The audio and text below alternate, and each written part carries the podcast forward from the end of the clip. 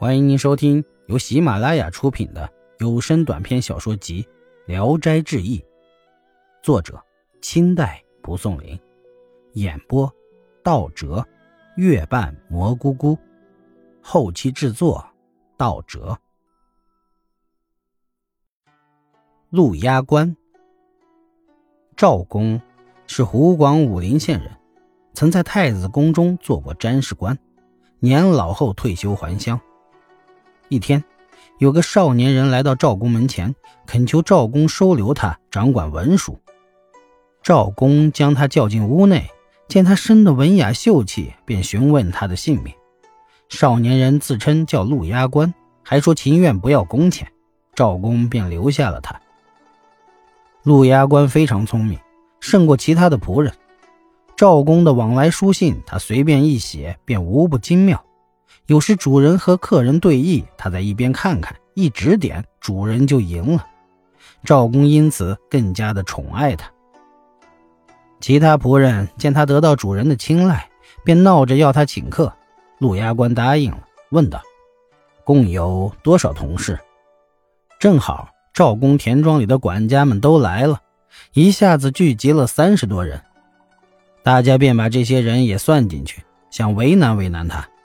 陆押关说：“嗨，这太容易了，但客人太多，仓促间来不及现办酒席，我们到酒店去吧。”于是便请同事们到临街的一家酒店去。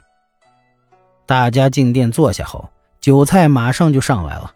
刚要开始喝，有个人一把摁住酒壶，站起身来说：“哎，大家先不要喝，请问今夕谁是东道主？应当先拿出钱抵押在这里，大家才能开怀痛饮，不然最后一下子花掉了上千钱，大家一哄而散，跟谁要钱去？”大伙听了一起看陆押关。陆押关笑着说：“哼，莫不是以为我没钱吗？我有的是钱。”说着起身向面盆中抓了一块拳头大小的面团，又一点点掐下来扔到桌子上。小面团随扔随变成了老鼠，满屋子乱窜。陆押关随便捉住一只老鼠，用手一猎，嗤的一声，肚皮破了，取出一小块银子。再捉一只，又取出块银子。顷刻之间，老鼠都捉完了，碎银摆满了桌面。陆押关对大家说：“难道这些钱还不足以供大家喝酒吗？”众人见了，大感惊异，于是一起痛饮。喝完酒，算了算账，花了3两多银子。大家再称称桌上的碎银，刚好符合这个数目，不多不少。有个人便要了一枚碎银，揣在怀里，回去后跟主人禀报这件奇异的事儿。主人听了，命他拿出银子来看看。他忙往怀里一摸，银子却没有了。于是他又回酒店去告诉店主。店主一看，那些碎银都变成了吉利。仆人回来把这事儿又告诉了主人。赵公便询问陆押关是怎么回事。陆押关说：“朋友们逼着我请客喝酒，我正好口袋里没钱，小时候学了点小戏法，所以立刻就试了试。”大家又要他还酒店的钱。陆押关说：“我不是那种骗酒喝的人，某处田庄有个麦穰垛，再去洋洋场可得2担小麦，足以偿还9钱了。”于是他便央求一个人同去。正好那座田庄的管家要回去，便和陆押关一路同行。一到场中，只见几壶小麦已堆在那里了，众人由此对他更加感到惊奇了。一天，赵公去一个朋友那里赴酒宴，朋友家的堂屋中有盆兰花，开得十分茂盛。赵公见了非常喜欢，回来后还在赞叹不已。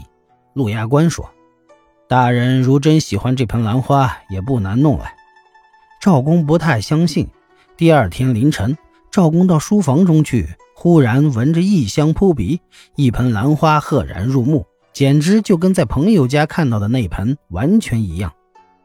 赵公怀疑是陆押关偷来的，便询问他。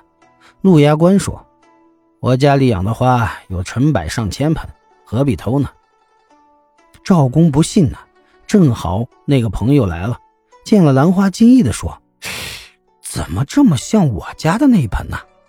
赵公说，我刚买了来，也不知这盆花出自哪里，只是你临来时见你的那盆还在吗？朋友说，我来时没去书房，那盆花还在没在实在不知，但如果这盆是我的，它怎么会跑到这里来呢？赵公听了，眼睛盯着陆押官。陆押官说，这很好分辨，您家的那盆兰花盆子破了，有修补的地方，这一盆却没有。大家一检查，果然不错。到了夜晚，陆押官告诉主人说，刚才我说我家有很多花卉，马上请您前去晨阅观赏，但别的人不能跟随，只有阿丫可以去。阿丫是赵公的童仆，赵公听从了，一出门已有4个人抬着顶小轿等在路边上。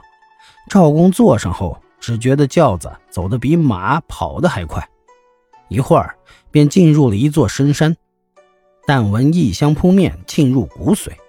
来到一个洞府，见房屋非常华丽，一点也不像是人间，到处都装饰着花石，一盆盆奇花异草，流光溢彩，散发出阵阵的香气。仅兰花一种就大约有几10盆，都开得非常茂盛。欣赏完后，人如来时那样乘轿返回家里。